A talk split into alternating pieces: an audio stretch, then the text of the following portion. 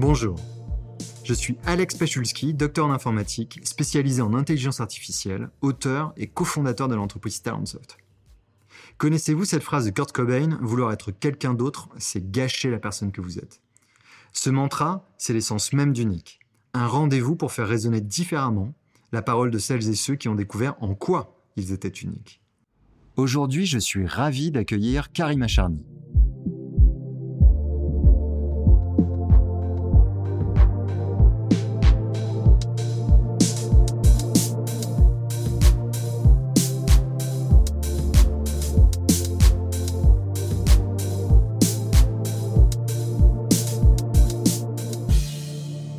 Karima, tu es connue pour avoir participé à la quatrième édition de la Star Academy, édition où le gagnant est le très regretté Grégory Le Marchal.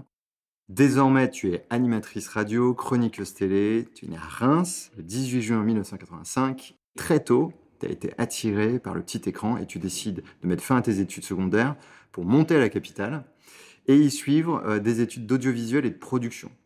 Brillante, tu remportes notamment le prix du court métrage à Sarlat en 2004, tu apparais de l'autre côté de l'écran et le public te découvre pour la première fois cette année-là dans le célèbre château de Damary-Lélis. En 2007, tu deviens animatrice pour la chaîne W9 sur laquelle tu présentes différentes émissions telles que e-classement, Starfloor. es fraîche, es motivée, tu séduis les patrons de chaîne. Et parallèlement à tout ça, tu te lances dans la production en créant ta propre entreprise, Smoker Production. Tu vis à 100 à l'heure, tu poursuis l'animation avec des programmes comme Fan de Star, Talent tout neuf, 100% poker, le Daily Mag. Et aujourd'hui, tu assures la chronique culture dans la matinale du week-end sur LCI. Ma première question, Karima, c'est de quoi tu rêvais quand tu étais petite? Je rêvais d'être heureuse. Je rêvais pas d'un métier. Je voulais juste quelque chose qui me rende heureuse. Mes parents se sont tués à la tâche. Et je me rappelle de, de, de, ma jeunesse, donc je les ai vus faire, travailler d'arrache-pied pour que mes sœurs et moi, on ait la meilleure éducation du monde et la meilleure vie possible. Mon père a été très heureux dans son métier. Il se sacrifie pour qu'on soit heureux, alors le but ultime, c'est d'être heureux. T'avais une idée euh, d'un chemin quand même, parce que avec tous ces métiers que tu as exercés, quelque chose qui résonnait un peu plus en disant là j'ai peut-être plus de chances d'être heureuse. Je crois que j'ai un très gros problème avec la télévision depuis que je suis toute petite. Je regardais la série Urgence. Et du coup je m'étais dit, oh, je vais être médecin urgentiste. Parce que je veux sauver des vies, comme dans la série. Mais en fait non, parce que je ne supporte pas la vue du sang, donc très compliqué, forcément. Et en fait, je me suis rendu compte petit à petit que tout ce que j'ai voulu faire avait un rapport avec la télévision, tous les métiers que j'avais envie de faire. Tout ce qui était divertissement, bien sûr. À 12-13 ans, on est comme toutes les copines, on aime les Spice Girls, on a envie de devenir chanteuse. Mais c'est pas ça, en fait. On n'a pas envie de devenir chanteuse, on veut divertir les gens. En fait, chaque petit truc que j'ai apprécié en regardant la télévision était un adjectif qui, qui me ramenait à mon métier final l'animation, la présentation.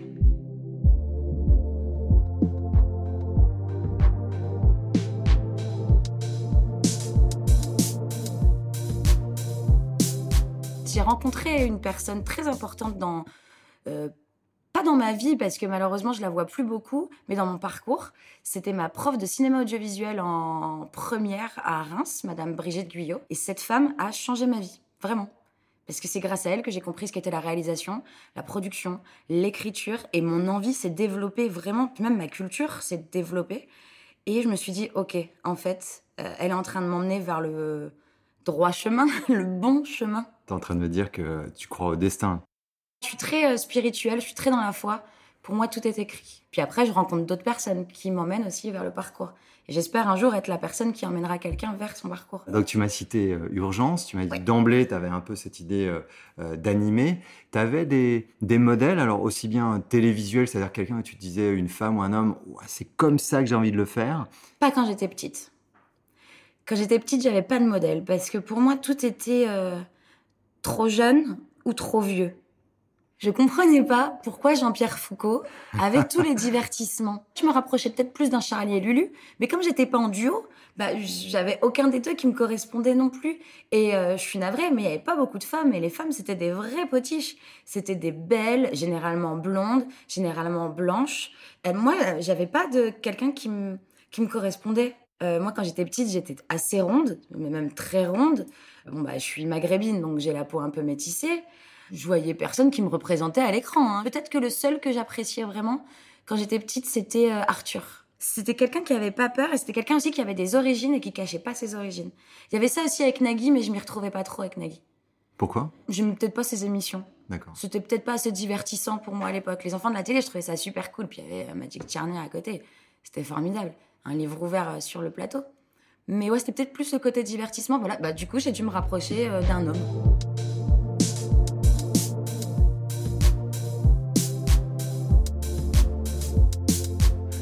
Avait Adama et et on se dit, tiens, c'est là que je vais être. Raconte-moi juste comment t'atterris là. On est, et je peux vous donner la date, le 17 mai 2004. C'est l'anniversaire de ma grande sœur. Elle a pas envie de le fêter. On est à Paris. On est toutes les trois, donc euh, je vivais avec mes, mes, mes deux grandes sœurs. Et avec mon autre sœur, on dit ah non, mais on va pas rester à la maison, dans notre petit appart, pour ton anniversaire, c'est pas possible. Viens, on descend au moins au karaoké du coin, quoi. Moi, je chante juste, mais j'ai pas une voix incroyable, mais je chante juste. Et on rigole, on passe une bonne soirée. Et là, il y a une dame qui vient me voir et qui me dit Est-ce que ça te tente de faire la Star Academy? Là, t'as juste envie de lui nez. Comment dans un karaoké en... enfin, C'est impossible, en plein centre de Paris, une fille qui arrive de Reims. Enfin, bref, la fille me laisse sa carte. Je me retrouve à discuter avec des gens dans un bureau euh, chez Endemol, au siège d'Endemol France. Et on me rappelle en me disant euh, Bon, bah, t'es prise pour faire le cast des 50 derniers de la Starac, tu pars en demi-finale. Enfin, comme tous ceux qui ont été castés par vidéo ou en casting sauvage. Je me retrouve euh, deux semaines après euh, au siège de TF1 à passer le casting de la demi-finale avec tous ces gens qui sont autour de moi, qui rêvent de faire cette émission. La semaine d'après, on te rappelle en disant tu fais partie des finalistes. Là, tu te dis ça commence à devenir un peu réel, même si en même temps tu veux pas que ça soit réel parce que euh, moi, je suis une Monty Python. Même si je suis très positive, je suis aussi une Monty Python. Quand tu t'attends au pire, t'es jamais déçu. Mmh. Dis-toi que tu seras pas prise comme ça. Au moins, tu t'es, tu tombes pas de mille étages parce qu'à un moment donné, l'euphorie aussi, elle te gagne. T'as envie de le faire, ce truc. C'est quand même hugissime. C'est la saison 4 de la Star Academy. On a vu les trois premières saisons. On a vu le succès que ça a pu avoir. On a vu comme des, des, des carrières ont pu s'enclencher autre que dans la musique. C'est un, un pied à l'étrier. C'est, c'est un booster, un accélérateur de carrière de malade. Et surtout, c'est des primes sur TF1. Je suis passionnée de télévision. C'est-à-dire que pour moi, c'est, c'est pas le Graal, mais c'est une sacrée étape de vie si je réussis le truc.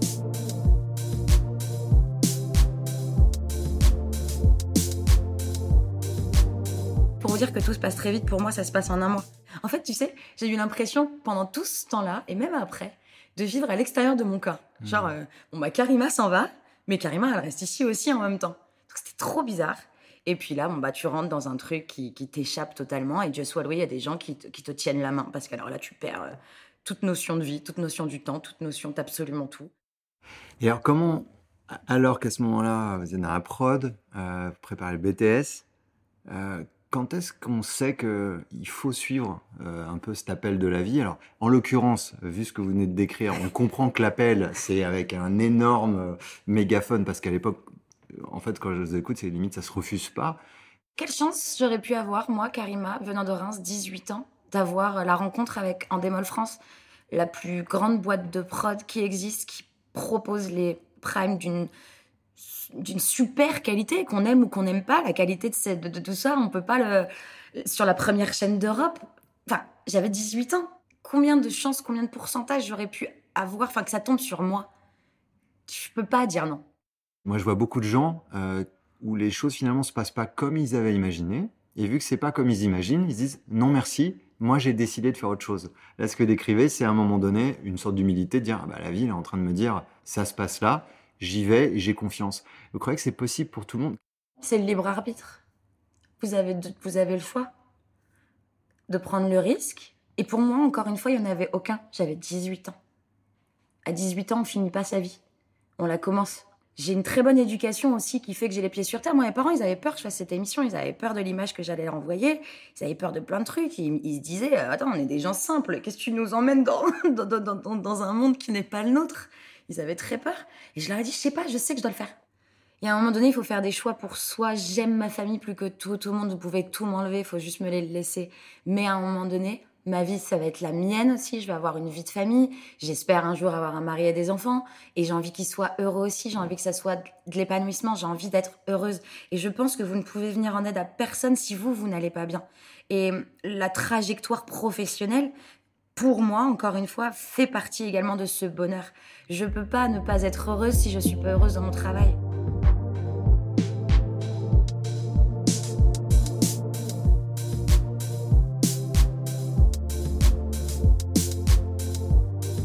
Un jour, on est sur un prime et je rigole avec Nikos. Et je lui dis, euh, donne-moi ton oreillette, j'ai envie d'entendre ce qui se passe dedans. Et c'est trop bien, parce que là, j'entends tout ce qui se passe en régie, euh, je m'éclate, je trouve ça super drôle. Et puis, je, commence vraiment à parler avec Alexia Laroche-Joubert, qui était notre productrice, et euh, Nathalie André, notre programmatrice. Et je leur dis, je pense vraiment que les gars, je me suis perdue. J'avais pas du tout envie de devenir chanteuse ou de ou d'essayer. Je voyais les autres essayer de séduire les équipes d'Universal qui venaient nous voir chaque semaine notre maison de disques. Mais alors moi, je m'en foutais royalement. Je rigolais avec eux parce que euh, c'était les rares personnes qu'on voyait extérieures au château et extérieures au candidat. Donc c'était cool, mais c'était pas mon truc. Moi, mon truc, il se déroulait plus du côté de Nikos Ayagas et de, et de la production.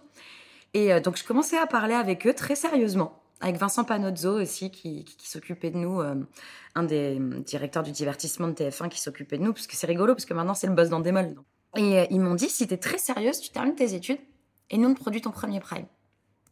Fantastique. Et ben quelques mois plus tard, j'arrive sur W9 et mon premier prime time, donc j'ai eu plein d'émissions, mais mon premier 20h50, c'est Alexia Laroche-Joubert et Vincent Panozzo qui me l'ont produit. Ça s'appelait Génération Lip Dub et c'est eux parce que, je vous dis, un jour, ils m'ont tenu la main, ils m'ont dit si t'es sérieuse, tu termines tes études, on t'accompagnera. Et ils m'ont accompagné. Mais vous, euh, vous vouliez être productrice, euh, vous vouliez être dans l'audiovisuel, vous y êtes. Donc la qualité, rétrospectivement 16 ans après, quand vous regardez, vous vous souvenez 2004, qu'est-ce que vous aviez comme qualité? Je pense que personne ne m'attendait et que du coup, j'avais aucune pression. Je pouvais prendre mon temps de réussir les projets que j'avais envie de faire. Moi, j'étais la mignonnette, euh, la copine de Greg Le Marchal, euh, la copine de tout le monde dans cette émission. Euh. J'avais pas, il n'y avait pas d'attente sur moi. Et du coup, bah, ça te laisse le temps. Ça te laisse le temps de vivre. Ça te laisse le temps de, tout gérer sur le côté. Tu as assez de notoriété pour rencontrer les gens, pour pouvoir aboutir à tes projets, mais en même temps, t'es pas persécuté, ou les, les, médias disent ah, que sont-ils devenus? Bah Non, moi tout le monde s'en fout, moi c'est tranquille. J'ai pas cette pression-là, donc je pense que c'est ça. Je pense que mon petit truc en plus a été que personne ne m'attendait, donc j'avais le temps. mais le temps, vous l'êtes aussi euh, donné. C'est-à-dire, il y a une façon de regarder un peu la vie où vous dites, euh, j'ai le depuis le début, c'est, je peux prendre des risques, j'ai le temps. C'est, c'est, pas forcément un avantage d'être un challenger d'être la personne qu'on n'attend pas. Donc, euh, là, vous le présentez super positivement, mais il y a aussi le côté, ouais, personne m'attend. Alors, comment tout d'un coup, tirer l'attention de la Roche-Joubert, vous ne deviez pas être la seule à parler dans l'oreillette et à lui demander quelque chose. Parce que j'ai travaillé, parce que j'ai fini mes études, parce que parce qu'il me fallait un bagage pour la vie, parce que parce que j'ai eu envie peut-être. Je dirais pas que j'ai eu envie plus que quelqu'un d'autre parce que ça serait faux, totalement faux. Et après, je suis navrée, hein, je vous l'ai dit, il y, a eu les, il, y a les, il y a les rencontres aussi, les rencontres de la vie. Il y en a que vous avez raté, des rencontres? Sûrement. L'acceptation, c'est une vraie recette. Il faut tout accepter. La réussite, il faut pas avoir honte de son succès. Et je parle pas d'un succès d'argent, je parle de réussite. Et aussi, il faut accepter ses échecs.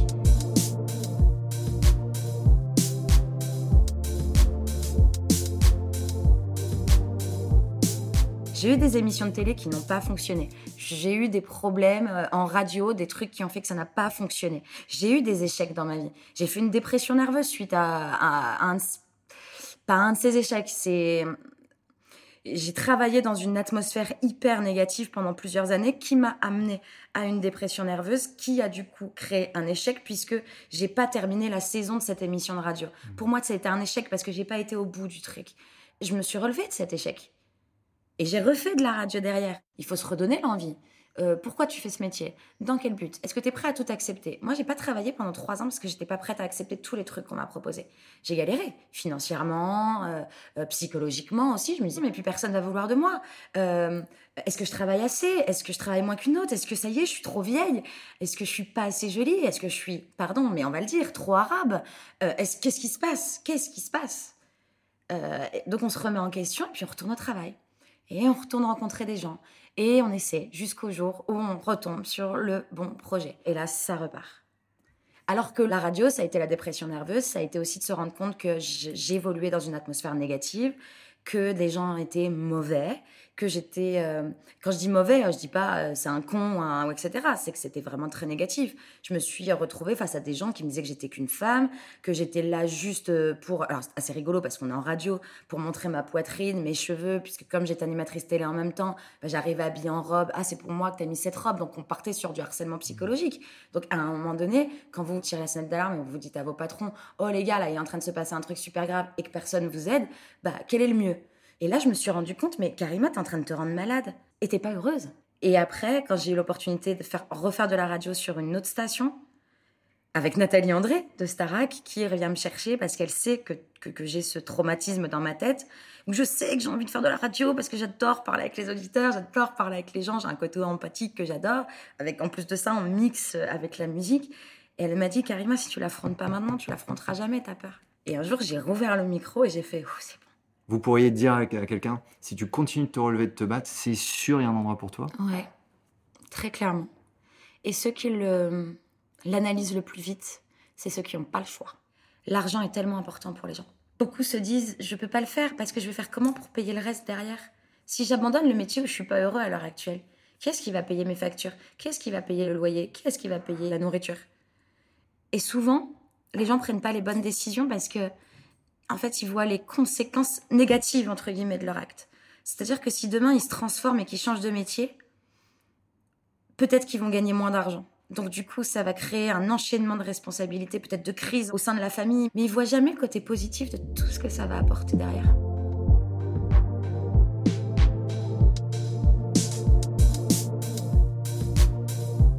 J'imagine qu'il y a mille choses à bosser pour présenter une émission de radio euh, euh, et mille choses à bosser pour présenter une émission culturelle. Racontez-moi un peu ce que vous mettez à chaque fois. Je souris tout le temps.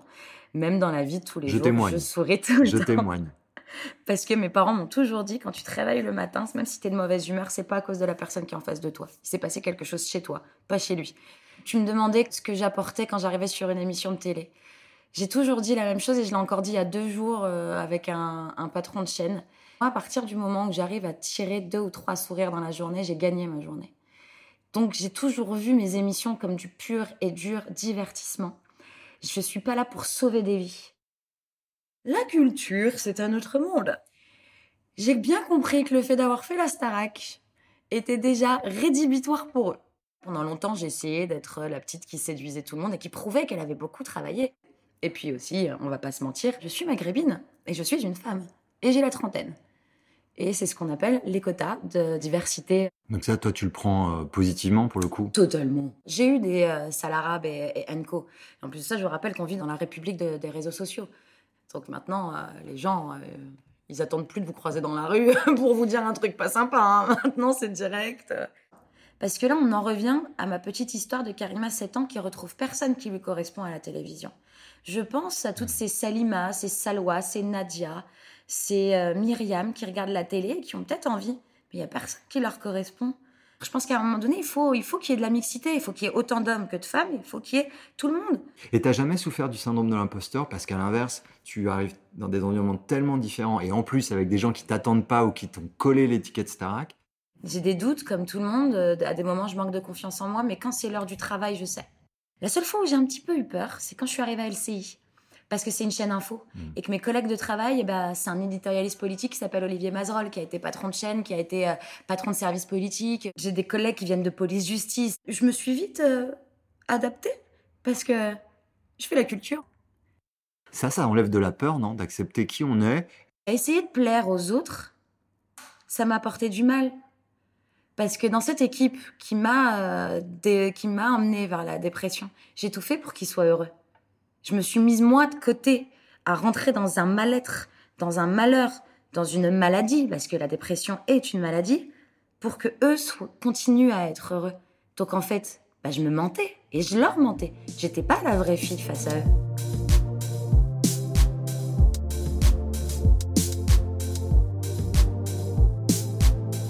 À un moment donné, quelle libération de s'accepter soi-même. Oh, J'ai plein de complexes. Hein. euh, j'ai une bosse sur le nez, euh, j'ai des poignées d'amour, euh, j'ai une dent écartée. Enfin, j'ai plein de complexes. J'ai ja- non, je suis comme ça en fait. Je suis comme ça, je m'accepte. Je vous jure que le jour où vous vous acceptez, c'est tellement bon. Alors comment on fait? Fais quelque chose où tu te sens bien. Je me fais faire des massages une fois par semaine. C'est mon péché mignon et coupable que je ne dis à personne. ah bah ça y est, c'est trop tard. Ah oui, parce que maintenant je le dis. Parce qu'en fait, j'avais honte de prendre soin de moi parce que ça coûtait cher les massages à l'époque. N'ayez pas honte de faire quelque chose qui fait du bien. Essayez de faire ce truc au moins minimum une fois par semaine. Je sais que la vie elle est compliquée. Je sais que tout le monde a des problèmes. J'ai des problèmes. Essayez juste 5 secondes de vous dire que ce problème a peut-être sa solution. Ou essayez juste de vous dire que il y a des gens qui ont réussi. Cette personne-là, ça peut être toi aussi. Allez chercher un truc qui vous donne de la force. Tu as une petite invitation finalement à, à leur dire sois qui t'es. C'est qui est vraiment un peu ton leitmotiv. Et évidemment, euh, tu, tu comprendras, ça me parle. Euh, C'est dur hein, de savoir qui on est. ouais. Moi, je pense que j'ai pas terminé encore. Et je pense que je vais être une autre personne dans quelques années quand j'aurai des enfants. Toujours en chantier, tu continues de te chercher? Ah, mais je pense que le jour où t'arrêtes de chercher, t'arrêtes de vivre, ou en fait t'es mort. Enfin, je pense. Hein. Moi, j'apprends des trucs sur moi tous les jours. Tous les jours. Ta prochaine étape, le truc qui te donne envie de bosser, de te dépasser, c'est quoi? J'ai un truc privé. Ah ok. On va pas le dire alors.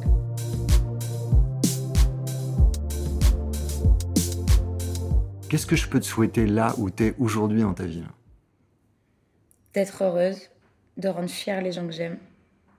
Je pense pas que je sois une mauvaise personne. Je pense pas que je sois exceptionnelle. Je pense que je suis quelqu'un de bien. Et j'ai envie de continuer à être quelqu'un de bien pour mes proches et pour les autres. Donc savoir qui tu vas être avant de ce que tu vas faire. Savoir qui je vais être, c'est ma prochaine étape. Mais pour ça, c'est la prochaine étape aussi de ma vie. Je je pense pas que je serai la même personne à l'heure actuelle. Euh, j'ai pas de responsabilité, j'ai pas d'enfant, etc. Le jour où j'aurai un enfant, je pense que je serai une autre carrément encore. Je serai la même, mais qui aura évolué sur quelque chose d'autre. Et là, pour le coup, je peux pas te le confier, j'en sais rien. Viens, on s'en reparle d'ici là. Bah avec plaisir Karima et en tout cas merci et pour ton sourire, pour ta générosité et euh, je te souhaite vraiment vraiment d'être heureuse parce que euh, tu rayonnes vraiment quelque chose. Et qui, que les gens qui t'écoutent soient heureux aussi. Je vous jure, c'est possible. Le voyage d'aujourd'hui s'achève, mais c'est un autre voyage qui commence, le vôtre. Alors, qui voulez-vous être?